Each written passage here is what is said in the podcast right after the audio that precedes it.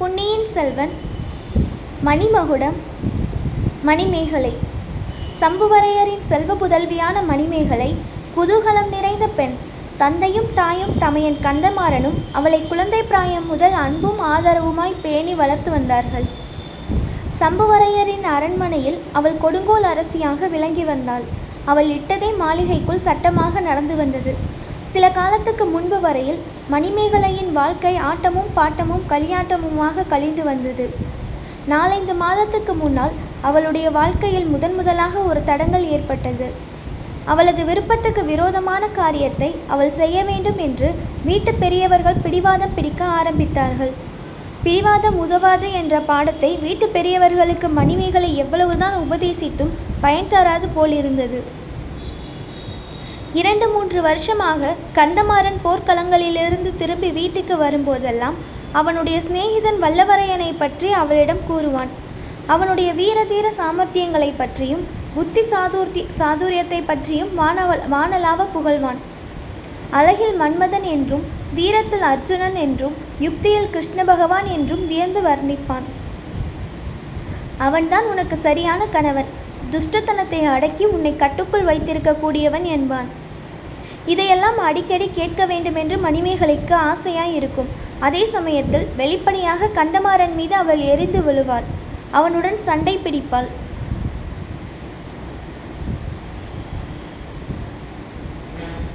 இப்படி வெறுமனே சொல்லிக்கொண்டே இருக்கிறாயே, ஒரு நாள் அழைத்து கொண்டுதான் வாயேன், அவன் சாமர்த்தியத்தை பார்த்து விடுகிறேன் என்பாள். ஆகட்டும் ஆகட்டும் என்று கந்தமாறன் கருவி கொண்டிருப்பான். மணிமேகலையும் ஒருவாறு வல்லவரையன் வந்தியத்தேவனை கற்பனை கண்ணால் கண்டு மானச உலகில் அவனோடு பேசி பழகி சிரித்து விளையாடி சண்டை போட்டு சமாதானம் செய்து இப்படியெல்லாம் பகற்கனவு காண்பதில் காலம் போக்கி வந்தாள். அவளுடைய அந்தரங்க தோழிகளிடம் சில சமயம் தன் தமையனுடைய சிநேகிதனான வானர்குல வீரனை பற்றி பேசி மகிழ்ந்தும் வந்தாள். இத்தகைய இனிய பகற்கனவுகளுக்கு 4 மாதங்களுக்கு முன்னால் எதிர்பாராத ஒரு இடையூறு நேர்ந்தது. கந்தமாறன் வேறு ஸ்வரத்தில் பேச ஆரம்பித்தான். வீடு வாசலும் பதவியும் அந்தஸ்தும் அற்ற அந்த அனாதை பையனை மறந்துவிடு என்று கூறலானான். தஞ்சாவூர் சிம்மாசனத்தில் அவளை ஏற்றி வைக்க தீர்மானித்திருப்பதாக ஆசை காட்டினான். பின்னர் ஒரு நாள் தெளிவாகவே விஷயத்தை சொல்லிவிட்டான். ஏற்கனவே சின்ன பழுவேட்டரையரின் மகளை மணந்தவனான மதுராந்தகனுக்கு இவளையும் மனம் புரிந்து கொடுக்க போவதாகவும் கூறினான். மதுராந்தகன் தான் அடுத்த சக்கரவர்த்தியாக போகிறான் என்று ஜாடை மாடையாக சொன்னான். மதுராந்தகனை மணந்தால் 3 உலகங்களுக்கும் மணிமேகலை சக்கரவர்த்தினியாக விளங்குவாள் என்றும் அவள் வயிற்றில் பிறக்கும் பிள்ளையும் ஒருவேளை சாம்ராஜ்யம் ஆளும் பேறு பெறுவான் என்றும் கூறினான்.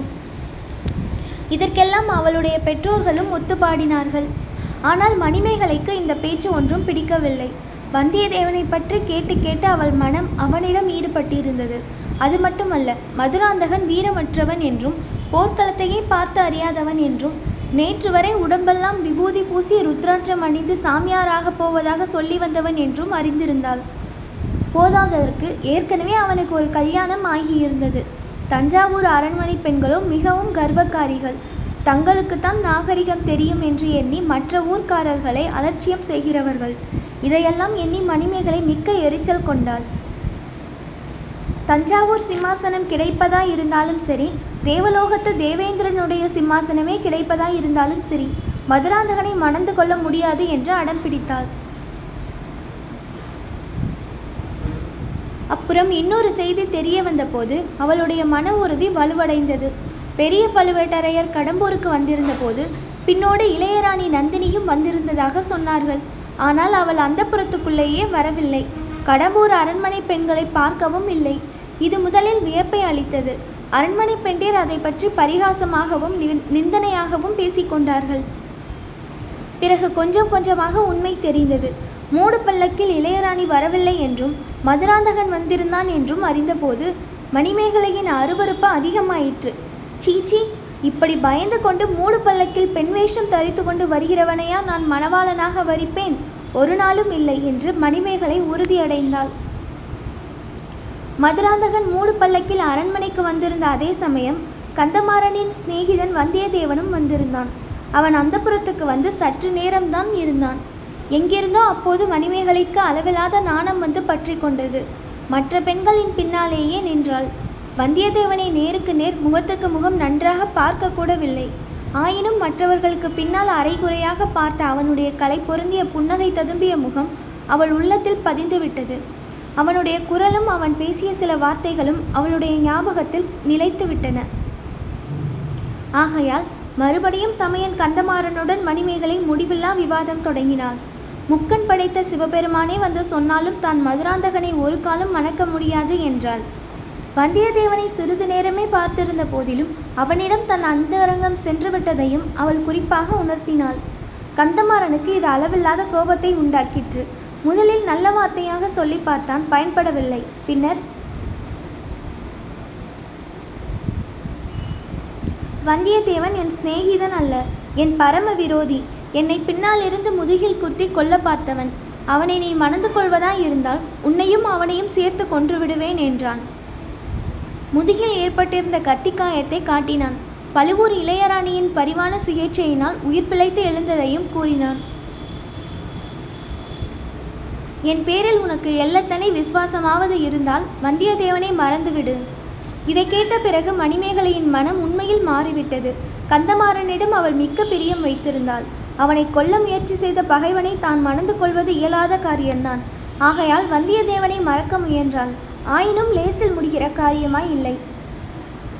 அடிக்கடி எதிர்பாராத சமயங்களில் அவனுடைய புன்னகை ததும்பிய முகம் அவள் மனக்கண்ணின் முன்பு வந்து கொண்டிருந்தது.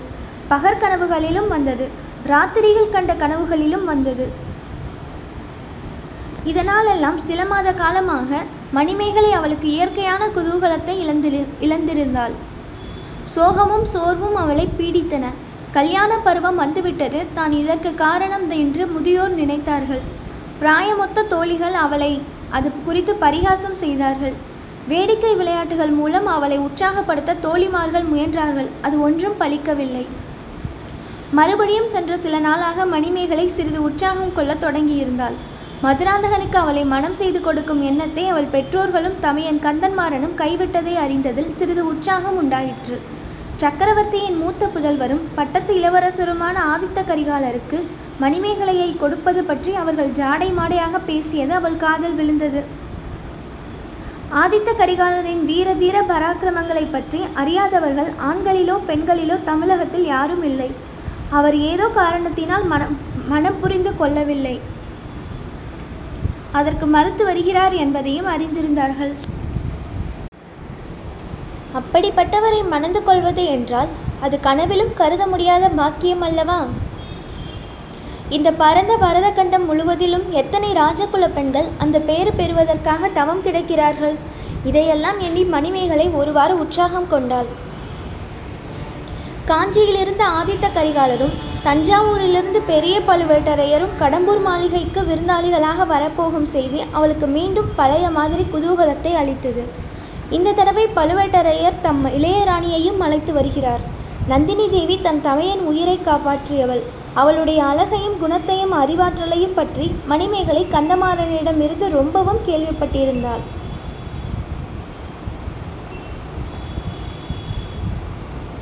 இந்த புதிய கல்யாண பேச்சுக்கு காரணமானவளை பழுவூர் இளையராணிதான் என்றும் கந்தன்மாறன் சொல்லியிருந்தான். அவள் கடம்பூர் அரண்மனையில் இருக்கும்போது அவளை தக்கபடி உபசரிப்பதில் மணிமேகலை முன்னால் நிற்க வேண்டும் என்று சொல்லியிருந்தான்.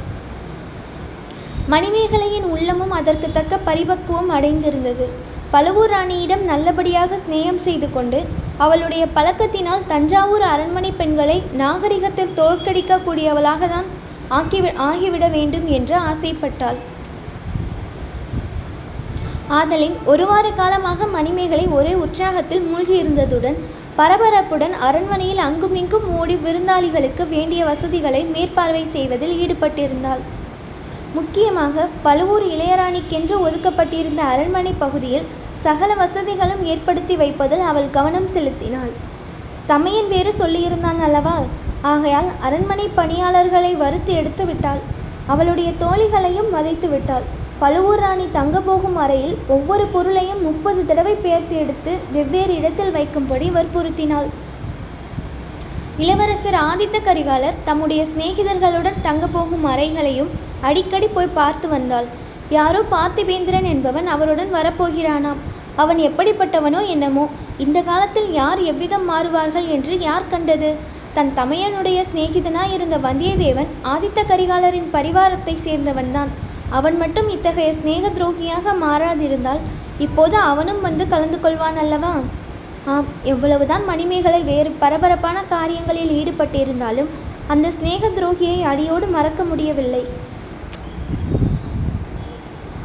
பழுவூர் ராணி அன்று இரவே அநேகமாக வந்துவிடுவாள் என்று சொன்னார்கள். ஆகையால் கடைசியாக நந்தினியின் அரை அலங்காரத்தை மணிமேகலை மேற்பார்வை செய்து கொண்டிருந்தாள்.